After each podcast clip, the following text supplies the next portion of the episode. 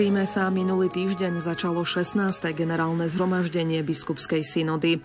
Je akýmsi završením trojročného synodálneho procesu. Vo Vatikáne sa tak zhromaždili delegáti z celého sveta. Pápež František pred nich postavil otázku, čo je synodalita. Biskupy spolu s lajkmi, ktorí majú na synode nemalé zastúpenie a tiež hlasovacie právo, majú úlohu definovať tento pojem a vysvetliť, ako by sa mal v cirkvi prežívať. Nasledovať bude druhé druhé zhromaždenie v októbri 2024, po ktorom sa očakáva, že súbor odporúčaní pôjde k pápežovi Františkovi. Medzi účastníkmi sa nachádzajú aj dvaja slovenskí biskupy, pomocný biskup v Košiciach Marek Forgáč a katolícke východné cirkvy zastupuje pomocný biskup Bratislavskej eparchie Milan Lach.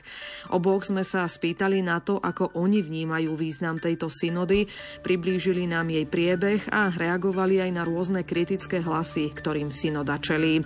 Príjemné počúvanie dnešného zaostreného prajú hudobný redaktor Jakub Akurátny a od mikrofónu Julia Kavecká.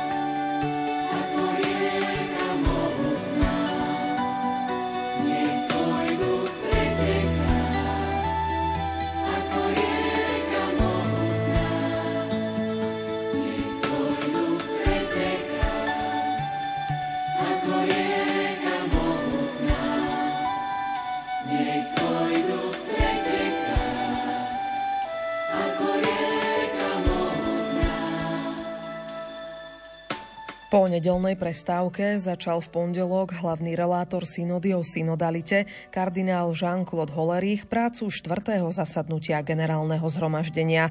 Spoločenstvo, ktoré vyžaruje, ako byť plnšie znamením a nástrojom zjednotenia s Bohom a jednoty ľudského rodu. To je téma modulu B1, na ktorú sa zamerali menšie skupiny a vystúpenia v sále.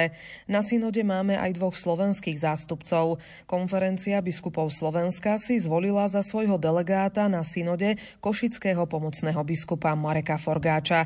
Ten priznal, že na podobnom podujatí je poprvý raz. Synoda je veľmi dobre pripravená po každej stránke, aj čo sa týka programu, aj čo sa týka zabezpečenia no, technického, logistického. Je to prvýkrát, čo som na takom veľkom podujatí, nemal som v minulosti ešte takú možnosť a moje očakávania, skôr by som povedal, že prichádzam, alebo prišiel som s rešpektom, aj s určitou zvedavosťou a otvorený pre to, čo tento čas môže priniesť aké ovocie. Ešte predtým, ako sa začala samotná synoda, samotné tie rokovania, tak ste všetci účastníci absolvovali aj duchovné cvičenia. Viedol ich Timothy Redcliffe, jeden z najvýraznejších teológov súčasnej cirkvi. O čom ste počas týchto duchovných cvičení uvažovali? Sám svätý otec František viackrát zopakoval, že synoda e, nie je len nejaký sociologický expert, nie je to nejaké parlamentárne rozhodovanie, ale že e, synoda je predovšetkým modlitba. Určite aj z tohto dôvodu chcel, aby pred e, celosvetovým zasadnutím boli duchovné cvičenia, tie sme absolvovali, boli to trojdňové duchovné cvičenia nedaleko Ríma. Znova bol to veľmi intenzívny čas, mali sme dvoch prednášajúcich, Timothy Radcliffe, ktorý je dominikánom z Veľkej Británie a matka Mária Grácia Angelini, ktorá je benediktínka. Obidvaja nám prednášali na témy, ktoré priamo súvisia so zasadnutím synody. Všetky tie prednášky, všetky e, aj e, obrazové materiály, aj textové materiály boli zverejnené na stránke Vatican News. Um, bol som veľmi oslovený takým otvoreným prístupom Pátra Redcliffa, je to človek, ktorý je veľmi príjemný na počúvanie aj na stretnutie, má veľmi hlboké myšlienky, zároveň vie do toho pridať trochu zdravého humoru. Takisto matka Mária Grácia Angelini, ktorá nám ponúkala predovšetkým zamyslenie ku Svete Omši alebo ku modlitbe breviára, prichádzala s veľmi hlbokými myšlienkami. Takže je to silný, intenzívny zážitok, predtým, než sme začali uh, samostatné zasadnutia synody. Ako teraz vyzerajú tie jednotlivé synodálne dni, ktoré sa už minulý týždeň v stredu rozbehli? Tak synoda uh, oficiálne sa začala slávnostnou svetom show na námestí svätého Petra pred Bazilikou. Bolo to v stredu 4. E, oktobra práve na Sviatok svätého Františka z Asízy, čiže aj v tom bola symbolika. Je pápež František v tom čase si pripomínal svojho patrona, ktorého si vybral e, pri nástupe na Petrov stolec. Následne po tejto svete omši mali sme ešte nejaké technické stretnutie v aule Pavla VI. Všetky zasadnutia prebiehajú v aule Pavla VI, ako to bolo aj zverejnené. Možno to vidieť na fotografiách. Je to veľkorysý priestor, kde sú umiestnené veľké okrúhle stoly. Stále sa pracuje v skupinách Každá skupina má svoj stôl, má svojho tzv. facilitátora alebo takého mediátora. To je nejaký e, odborník, či laik, alebo kniaz, alebo zasvetený, ktorý má pomáhať alebo napomáhať skupine, aby tá dynamika e, skupiny fungovala. No a tie stretnutia sa začali hneď e, v stredu popoludní veľkým zhromaždením, slávnostným otvorením, na ktorom bol prístupný aj pápež František. Následne sme začali rozobrať jednotlivé moduly Tých modulov máme 4 plus potom záverečné stretnutia. Každý modul začína spoločným stretnutím, celým zhromaždením, kde sa prednesú základné témy. Následne potom sa pracuje v skupinách, kde každý prichádza so svojím príspevkom. To sa potom vyhodnocuje. Nazývame to, že je to rozlišovanie v duchu. To znamená, že je to spojené aj s tichom, aj s modlitbou. Navzájom sa počúvame, navzájom môžeme prichádzať eh, s rôznymi podnetmi, to, čo nás oslovilo. Na záver každá skupina pripraví eh, spoločný materiál, ktorý je potom odprezentovaný na znova všeobecnom zhromaždení, kde okrem prezentácie jednotlivých výstupov zo skupín zaznievajú aj aktuálne rôzne príspevky od členov, ktokoľvek, kto chce prispieť, tak môže sa prihlásiť do diskusie. Tie jednotlivé príspevky e, boli e, naozaj veľmi hodnotné, či už tie, ktoré boli pripravené zo skupiny, alebo potom spontánne tí, ktorí sa hlásili do diskusie. Tak to bude vlastne prebiehať celý proces až do tej záverečnej fázy, kde sa bude pripravovať nejaký záverečný materiál, o ktorom sa bude znova diskutovať, o ktorom sa bude hlasovať a ktorý potom pôjde Svetom Otcovi Františkovi. Je to čas, ktorý je náročný. E, už prvé dni nám ukázali, že skutočne si toho človeka vyžaduje veľa sústredenosti, veľa síl, aj práce, nielen na jednotlivých zasadnutiach, ale tým, že si každý z nás musí chystať nejaký príspevok, tak e, prichádzame pripravení na tie jednotlivé stretnutia. Takže skutočne je to čas, ktorý je naplno využitý a ja len verím, že spolu e, s e, našou modlitbou, ale nielen našou tu, ale s modlitbou všetkých veriacich, ktorí po celom svete sa modlia za túto synodu, že to prinesie pre církev požehnanie. Máte popri tomto oficiálnom programe čas aj na nejaké neoficiálne osobné stretnutia a rokovania s rôznymi inými delegátmi z iných častí sveta? Tak toto podujatie e, ponúka mimoriadne príležitosti pre stretnutie sa Skutočne človek tu vidí celosvetovosť cirkvy, jednak čo sa týka biskupských delegátov za krajiny celého sveta, ale mm, ako je to prvýkrát e, v tejto synode, tak sú tu zapojení aj um, členovia, ktorí nie sú biskupmi, to znamená, či už sú to kňazi, alebo reholníci, reholníci zasvetení, zasvetené, ale dokonca aj lajci. Ja sám mám aj teraz e, v skupine reholnú sestru, potom okrem toho aj lajčku. Tým, že tie skupiny sa v rámci jednotlivých modulov neustále menia, tak prichádzam do kontaktu stále s novými ďalšími ľuďmi. Nie je to len kontakt na niekoľko sekúnd alebo minút, ale je to kontakt, eh, ktorý spočíva v spoločnej práci. V skupine tá skupina sa vlastne takto stretá niekoľko dní, teda tie, tie vzťahy mm, naozaj vznikajú, aj hĺbšie vzťahy tom slova zmysle, že viac sa poznáme. Okrem toho je tu veľmi veľa príležitostí pomedzi oficiálne stretnutia počas rôznych prestávok alebo aj počas duchovných aktivít. Napríklad je tu naplánovaná aj púť e, spoločná, sú tu spoločné e, sveté omše, alebo aj jednoduché e, prestávky posedenia, kde skutočne človek má možnosť vidieť vzorku celého sveta, celej cirkvi a môžem povedať, že je to veľmi obohacujúce. Spomínali ste tu púť, aké možno ďalšie súčasti toho programu okrem tých oficiálnych rokovaní? Stretnutia prebiehajú každé dopoludnie aj každé popoludnie. Začína sa väčšinou okolo pol 9, 3 čtvrte na 9 a všetko to končí večer o pol 8. Pracuje sa aj v stredu dopoludnia, prepač, pracuje sa aj v sobotu dopoludnia. Akurát nedele sú voľné, kde sme pozvaní um, prísť do rôznych farností v Ríma a na okolí. A okrem týchto pracovných stretnutí sú do programu vložené aj um, iné aktivity. Ako som spomínal, je to púť, potom je to naplánované aj modlitbové stretnutie za migrantov a samozrejme je možnosť e, aj denodene prichádzať na Svetú Omšu do Baziliky svätého Petra. E, synody ako také sú v cirkvi celkom bežné, ale táto synoda o synodalite je niečo špecifické. Prečo ju podľa vás cirkev potrebuje? Pápež František prišiel s touto témou, možno aj na prekvapenie mnohých nás, ale veľmi mu záleží na tom, aby cirkev bola otvoreným domom, do ktorého majú prístup všetci, a aby bola cirkev rodinou, kde sa dokážeme navzájom počúvať. V tomto zmysle sa chápe e, synodalita. To znamená, aby každý, kto chce niečo povedať, mohol povedať a aby bol vypočutý. Aby sme sa naučili jednak e, vstupovať do diskusie, ale aby sme sa naučili aj počúvať.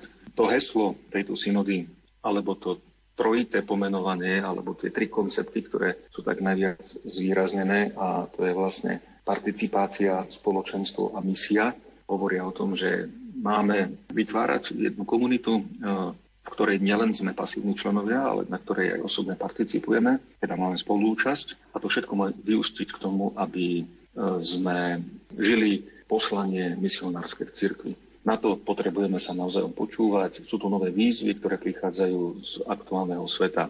Aby to neboli len rozhodnutia e, jednotlivcov, ale aby do toho boli zapojení maximálne možný počet členov cirkvi, tak preto je táto synoda. Spomínali ste tie nové výzvy. V tejto súvislosti sa objavili informácie, že synoda by mala riešiť aj témy ako manželstva osôb rovnakého pohľavia alebo svetenie žien a podobne. Tak prispieje skutočne táto synoda k riešeniu aj týchto otázok? V podstate, ak sa na tieto veci pýtame, tak ideme od konca. Aj papež František niekoľkokrát sa vyjadril, že táto synoda nie je o dogmatických a morálnych otázkach. Tých sa môžeme dotýkať neskôr. ale tu sa rieši krok predtým. To znamená, aký má byť štýl existencie cirkvi, aký má byť štýl kráčania cirkvi, aký má byť štýl rozhodovania cirkvi. To znamená, ak sa niekto pýta na tieto záležitosti a pochopiteľné, že to môže ľudí trápiť, ale toto nie je cieľom synody. Cieľom synody je hľadať, akým štýlom, akým spôsobom má církev kráčať v tomto svete. A výzvy tohto charakteru, ktoré prirodzene doliehajú nás a potrebujeme ich nejako riešiť, tak to je až ďalší krok. Aké témy budete vy sám prizvukovať, e, možno aj z tých, ktoré zaznievali aj tu na Slovensku počas tej miestnej fázy synody? V podstate každý, kto je na synode, pravidelne prichádza s príspevkom. Tým, že e, pracujeme v skupinách a je tu niekoľko modulov, Celý systém je tak pripravený, že každý participuje aktívne. To znamená, každý prináša svoj príspevok. Tak to robím aj ja. Teraz sme mali prvé stretnutie v skupinách, kde som tiež prišiel so svojím príspevkom. Papež František e, poprosil, aby sme sa nevyjadrovali k obsahu e, jednotlivých tém, príspevkov, diskusí, ktoré prebiehajú na synode. Poprosil nás všetkých, aby to bolo za zatvorenými dverami aby, e, keď aj budeme komunikovať niektoré veci, tak aby sme skôr hovorili o svojej osobnej skúsenosti.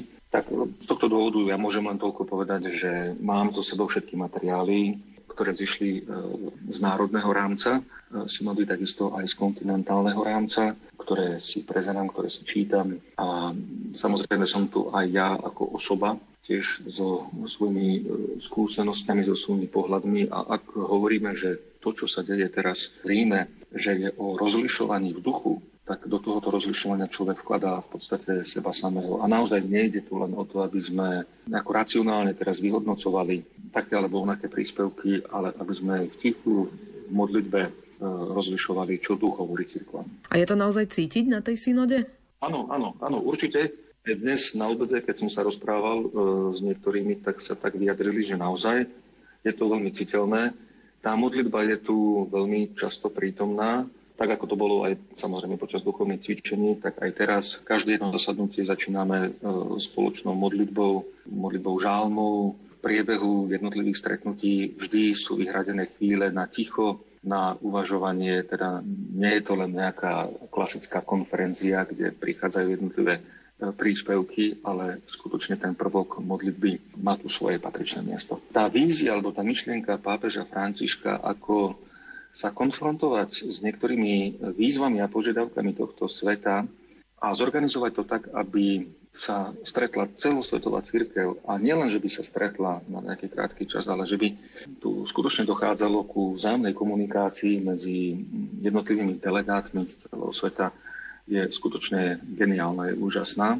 Keby sme to tak porovnali e, so synodou v Nemecku, o ktorej sa tiež tak často rozpráva, tak tento prvok tam neexistuje. Tu naozaj sa e, o týchto veciach komunikuje a rozlišuje sa e, v jednom veľkom spoločenstve s ohľadom na všetky možné národy a kultúry v celom svete. A to je na tom také oslovujúce. Človek môže počúvať a konfrontovať si svoj pohľad. Ja prídem uh, s nejakou svojou víziou alebo pohľadom a zrazu počúvam víziu napríklad ako to vidia kresťania v Iraku, alebo ako to vidia kresťania v arabských svetoch, ako to vidia kresťania katolíci v Amazónii alebo v Austrálii. A tu si uvedomujeme, že nemôžeme mať nejaký obmedzený pohľad len na svoje problémy, ale že potrebujeme to všetko vidieť v jednej veľkej pestrosti celosvetovej cirkvi. A to je, myslím, že na tom také naozaj um, aj, aj lákavé, ale zároveň um, to prináša veľké požehnanie. Niektorí kritici ešte v tejto súvislosti hovoria, že sa až príliš možno vnášajú prvky demokracie do celého tohto procesu, aj tým, že na synode je množstvo lajkov alebo aj žien, že majú aj hlasovacie právo. Čo vy na to hovoríte? Netreba sa báť, ak sa kde je komunikácia v cirkvi. Sú určité obavy medzi ľuďmi na celom svete, nielen u nás a na celom svete, že ako cirkev pôjde ďalej a čo sa touto synodou ďalej udeje, ale povedzme si to takto otvorene, že ak sme uh, viac otvorení preto, aby sme komunikovali navzájom, nedá sa tým predsa nič pokaziť. Komunikáciou môžeme len sa posúvať ďalej. Come luce soave, c'è qualche cosa che si apre dentro a me, mi annuncia una novità,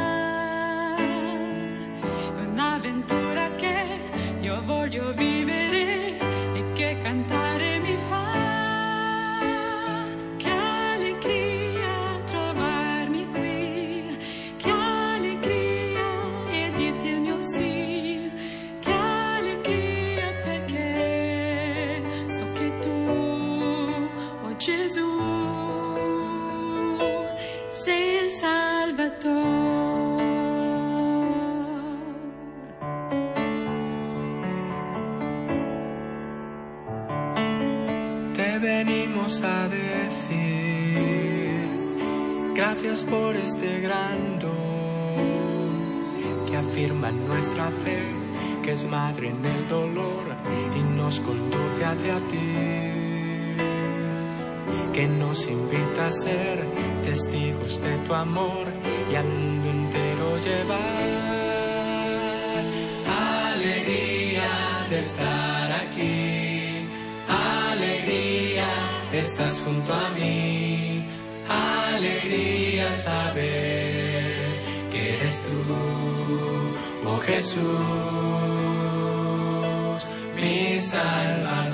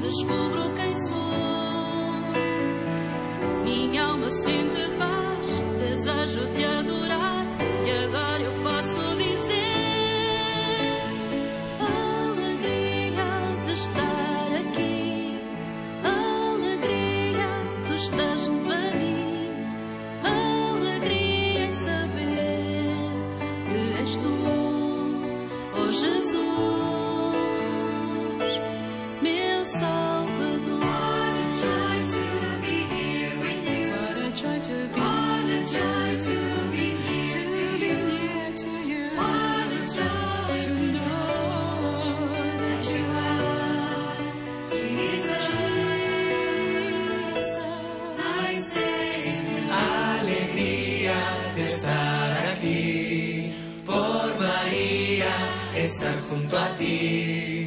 Alegría al saber que eres tú, oh Jesús, mi salvador.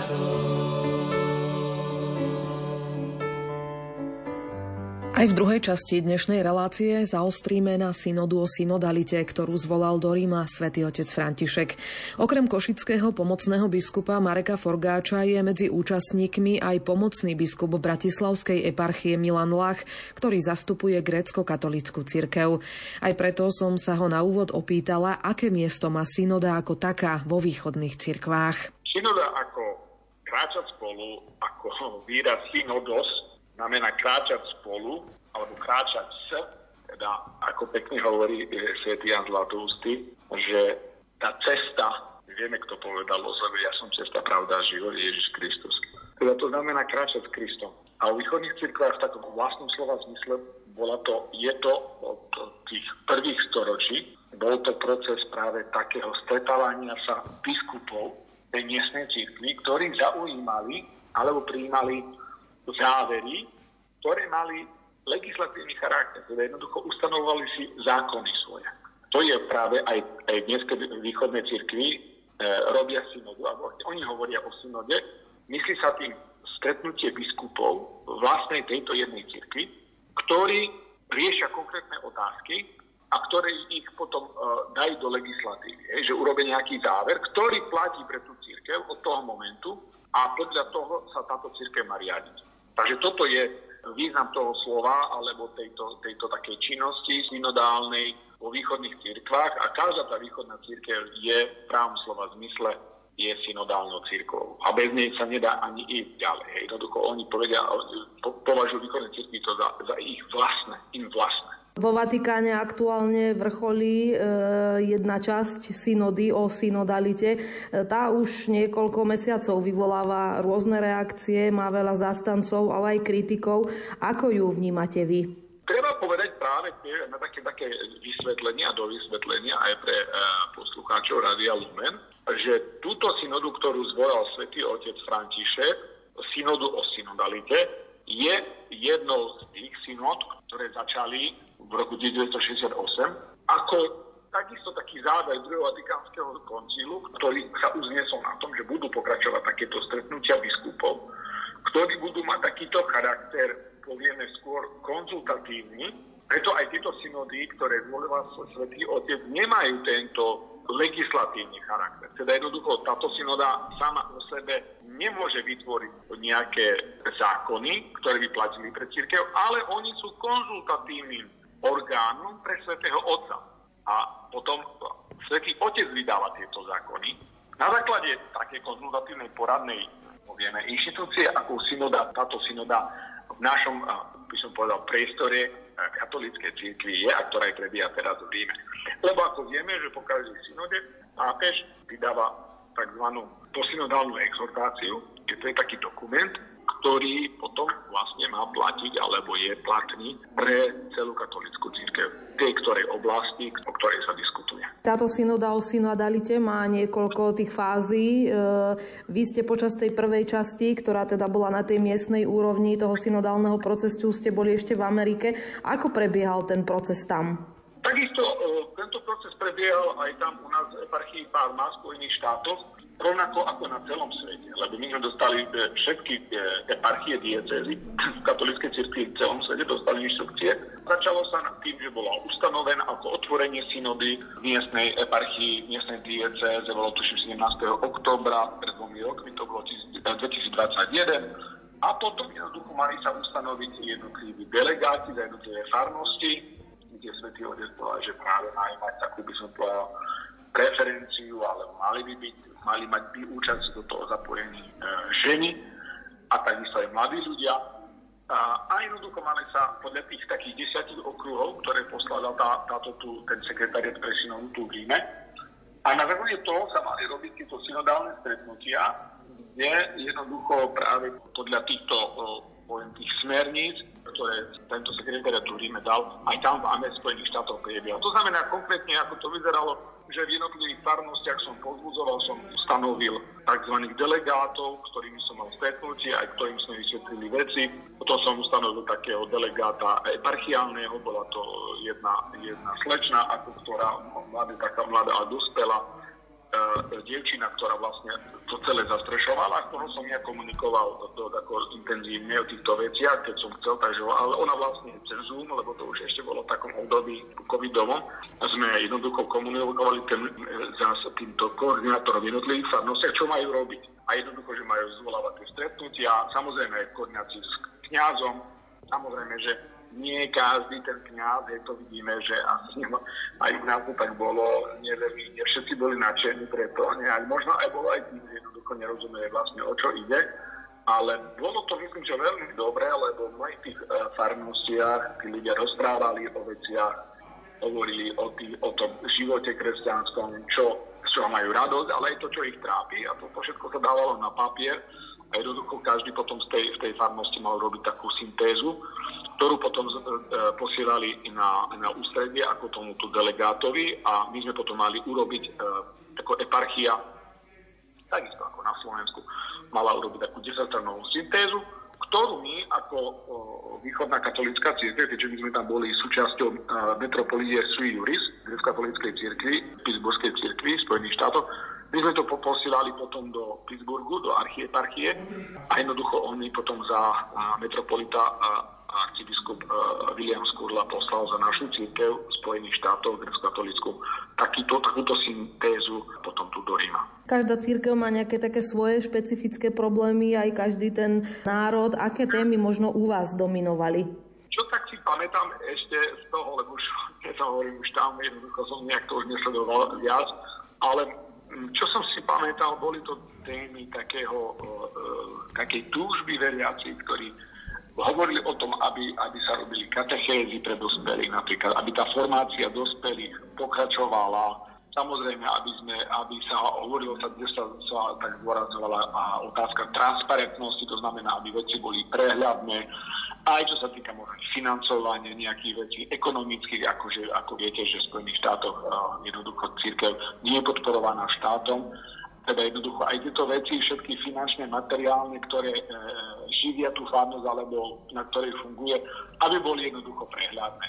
Takže, ale tých otázok bolo mnoho, mnoho lebo týkalo sa to potom aj napríklad liturgického života, kedy jednoducho vyjadrovali títo účastníci aj takú túžbu, aby, aby sa napríklad e, zlepšil, aby sa viac dal dôraz na tú krásu liturgie, aby sa liturgicky spev, jednoducho tí kantori, speváci, ktorí sú zodpovední za to, aby sme ich pripravovali. Ale potom také boli aj také, poviem, také, také požiadavky voči kňazom, aby jednoducho si pripravovali homilie, aby jednoducho boli otvorení k ľuďom viac, aby e, boli dostupní Takže, ale aj oceňovali, samozrejme aj kniazy, keď videli, že kniazy sa venujú, jednoducho boli aj pozitívne samozrejme hlasy. Takže tých tém tak viac menej týkalo sa to takého pastoračného života a, a potom aj, takého, aj takých plánov. Tie komunity boli dosť také maličké, takže jednoducho aj to bola taká otázka, že ako ďalej chceli vedieť a jednoducho, že či aj tie malé komunity jednoducho majú zmysel prežiť. Oni sa napýtali potom mnohokrát, lebo niektoré fanosti ja som musel zavrieť keďže boli už vlastne neschopné ďalšie existencie, čo napríklad na Slovensku zatiaľ ešte nie sme v takej fáze, alebo na teraz nie sme v takej fáze.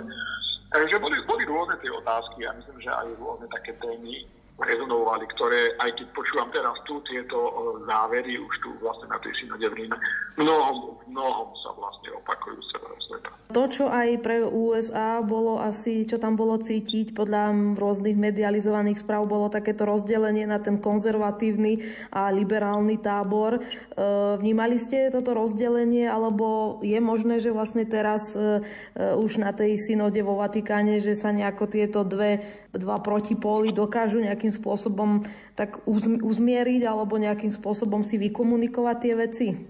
Ja by som to teraz aj tak možno nazval, že je to niečo, a trošku mám taký aj ja dojem, že ako keby, neviem, kto to spomínal, že ako boli eh, voľa kedy dva vatikánske koncíly, ten, ktorý sa dohrával vnútri Vatikánu a druhý, ktorí viedli médiá. Ja mám trošku taký istý taký dojem, lebo napríklad ja z tejto, za tie tu tri dní, čo sme už sme tu boli spolu, ja vôbec nemám tam ten nejaký dojem z tých relácií, a hovorím vo všeobecnosti, že by tam boli nejaké, poviem, nejaké konzervatívne, nejaké liberálny tábor. Hej, takže je to niečo, čo chcem možno aj upokojiť, možno aj našich poslucháčov, že jednoducho prosím ich o modlitby samozrejme, lebo je to, je to, hovorím, je to taký proces, ktorý ešte bude trvať, ktorý jednoducho nebude ukončený koncom tohto oktobra ale ako viete, tú druhú fázu tohto, tejto synody o synodalite bude opäť o rok v oktobri. Takže ja myslím si, že tu je dobre počuť jeden názor, ktorý hovorí druhý. Jednoducho, možno taký čas na vypočutie, ako to myslí, ako, o čom hovorí, prečo takto hovorí. Myslím si, že to je veľmi dôležité. To treba vypočuť tých ľudí. Takže, ale ja osobne, keď mám hovoriť za seba, ja nemám tu dojem niečoho takého, že to sú nejaké, viete, napätia vnútri a že to iskrí teraz alebo čo. Takže skôr je to o tom, ako hovoril pápež František, že má to byť hlavne o tom načúvaní a o načúvaní Ducha Svetého. Tak, áno. Má to byť o takom načúvaní, o chvíľach modlitby. Často máme také e, chvíle ticha, dvojminútové, štvorminútové, po tých ako o príspevkoch, kedy normálne sa stíši celá tá hala, tých 350 ľudí, tá, a, a Pavla Pavla 6 ľudí poznáte, mnohí ste tam boli. Jednoducho všetko sa stíši, normálne úplne ticho, kedy človek môže znovu tam viete to aj reflektovať, to, čo počul v tých príspevkoch.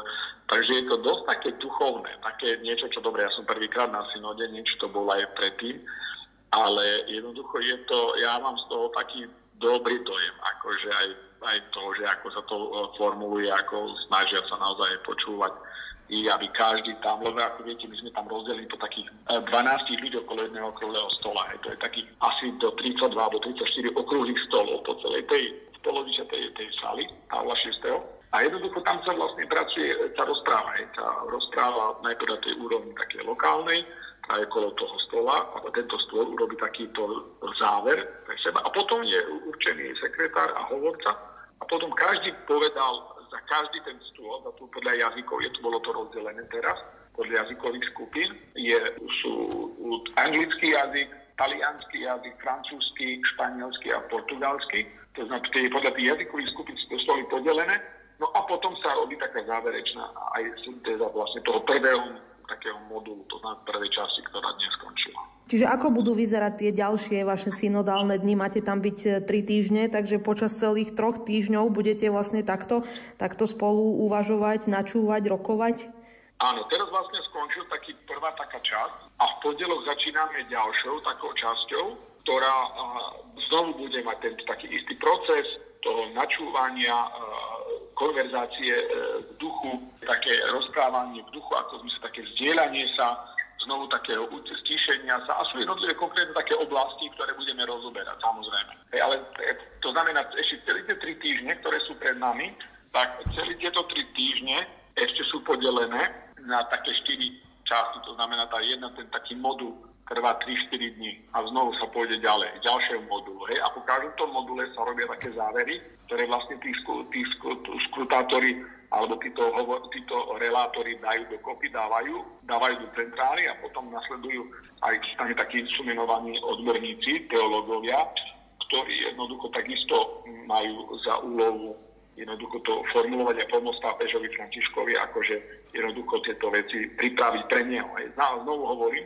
a tu som zdôraznil, že vlastne tieto veci sa pripravujú pre Svetého Otca. Svetý Otec na týchto rozhovoroch aj už na týchto takých reláciách bol aj osobne, takže on, on je prítomný a počúva tieto relácie. Aj potom, keď ešte každý po tých oficiálnych sa môže vyjadriť potom aj osobne. Každý má právo ešte povedať aj svoj názor, svoj pohľad jednoducho a môže to jednoducho to predniesť a Svetý Otec to počúva.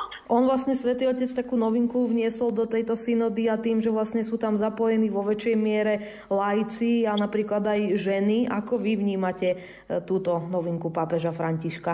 Ako hovorím, ja si myslím, že hľada to najlepšie pre církev, aby bola zapojená aj, aj boli zapojení aj lajci do církvy.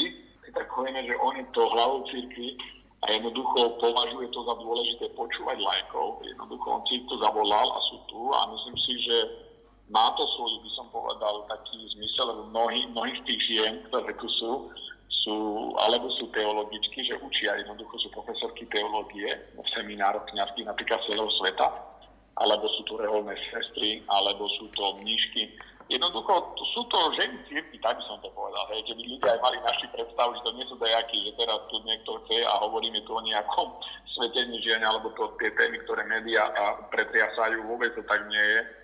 A ja ani nemám dojem z toho, že jednoducho, aj keď rozprávame s tými, ako s tými ženami tu, jednoducho, jednoducho tie ženy majú radi církev.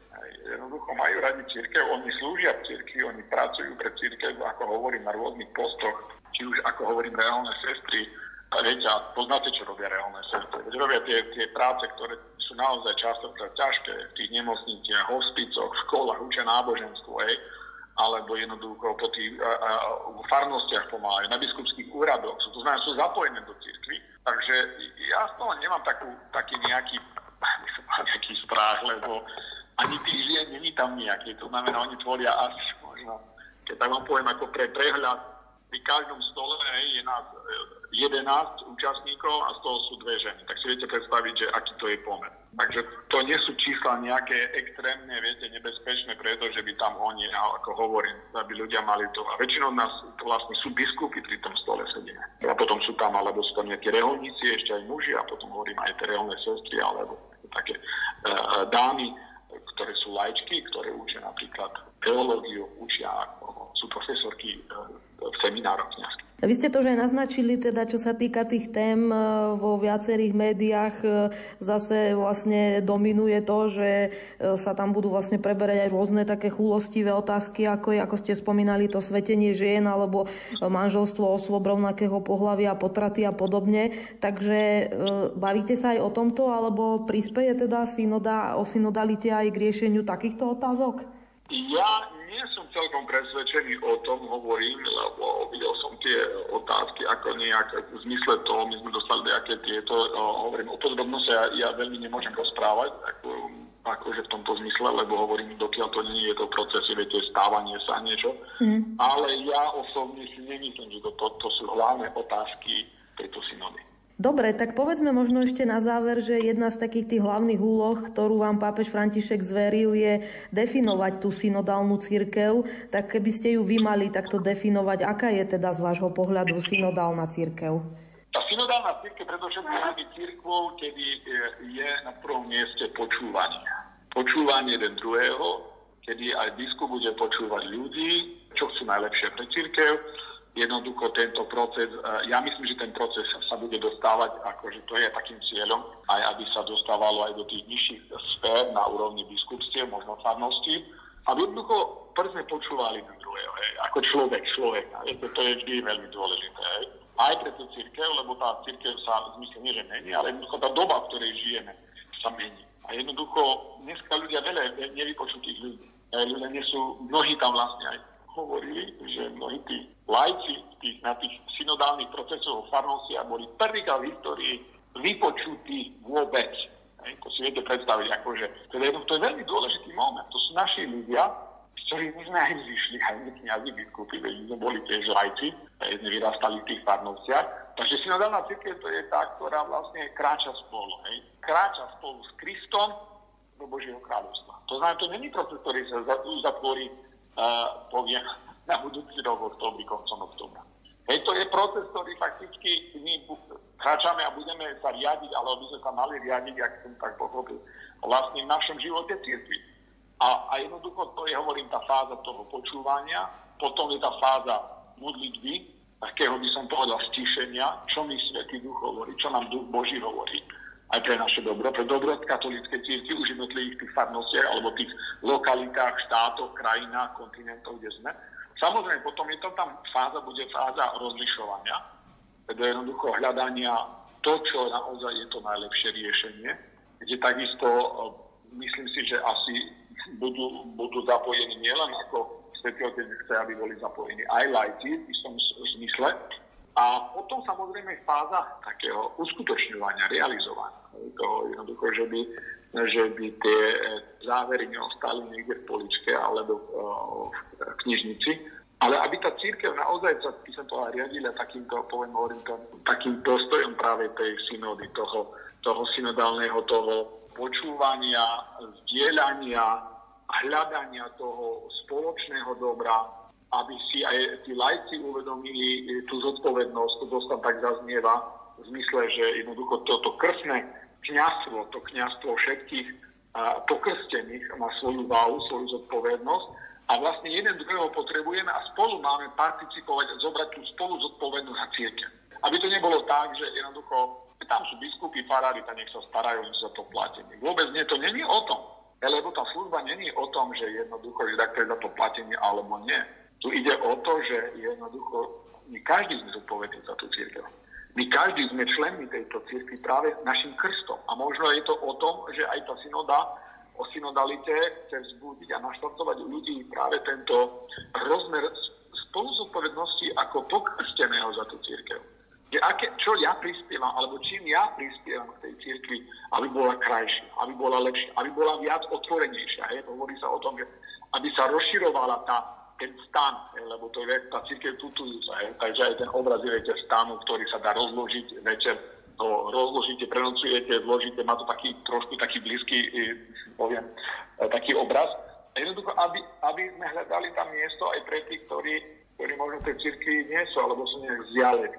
To znamená, toto chce Svetý Otec, by som povedal, aj tomu záleží na tom, že možno v tých farnostiach práve aj tí ľudí zmyšli hľadať Dobrý pastier je ten, ktorý viete, hľadá aj tie stratené ovečky a zanechá tých 99 dobrých, spravodlivých a neváha ich hľadať tú stratenú, ktorá, ktorá v toho ovčinca, z toho košiara niekde sa a, stratila alebo zablúdila. Takže nejde možno o nejaké zosvedčenie alebo nejaké vnášanie nejakých demokratických prvkov do fungovania cirkvy, ako to tiež teda niektorí kritizujú. Ja, ja si myslím, že nie. Ja si myslím, že nie v takej forme, ako možno tí médiá to podávajú či už u nás, alebo ako toto rezonuje niekde. Ja myslím, že Svetý Otec má jasnú víziu, aj tá ekleziológia je jasná, že on je hlavou tejto cirkvi, nástupcom Apoštola Petra. Jednoducho, a samozrejme, že, že tá otázka je práve, že ako vykonávať ten úrad, tak to znamená ešte aj otázka, ako vykonávať uh, úrad v cirkvi, vlastne aj ten uh, posvetný úrad, ktorý vlastne uh, tú moc, ktorú dostal biskup alebo kňaz, aby hovorili predovšetkým o službe o službe, kde my slúžime tým, tým veriacim. A tí veriaci sú si toho vedomí, že oni to cítia, že my kladieme život pre nich, alebo obetujeme. Lebo vlastne, keď oni to uvidia, viete, veriaci, že tam kňaz a ten biskup, on sa zdiera s tým, čo má a že on dáva ako dobrý pastier svoj život za ausa. A jednoducho to bude zbudzovať aj u tých ľudí, že oni v tých, viete, rodinách, v tých farnostiach budú dávať, alebo už dávajú. Hej, ten život za, za, za iných. Hej, že iní budú poviem, evangelizovať. To taký aj misia, viete, otázka misie v zmysle toho, to ísť do sveta. Hej. Samozrejme, nebyť pápež to hovorí aj iných viete, príhovoroch, že on hovorí, že my sa nemáme zosvedčiť, ale my máme ísť do sveta a my máme byť otvorení svetu preto, aby my sme ohlasili tú radostnú zväzť týmto ľuďom. Hej. Ten svet je hladný po. Je hladný po po radosti, po tej nádeji, ktorú dáva Kristus. Nikto iný. Skriesený Kristus je ten, čo máme to, to bohatstvo, viete, aj, aj my, ako je katolická cirkev. A celý to bohatstvo tradície ročnej, samozrejme, nevynímajúce. Hovorí pomocný biskup Bratislavskej eparchie Milan Lach, ktorý spolu s košickým pomocným biskupom Marekom Forgáčom je účastníkom aktuálnej synody o synodalite v Ríme. V dnešnej relácii zaostrené sa s nimi rozprávala Julia Kavecká. Ešte pekný deň a do počutia.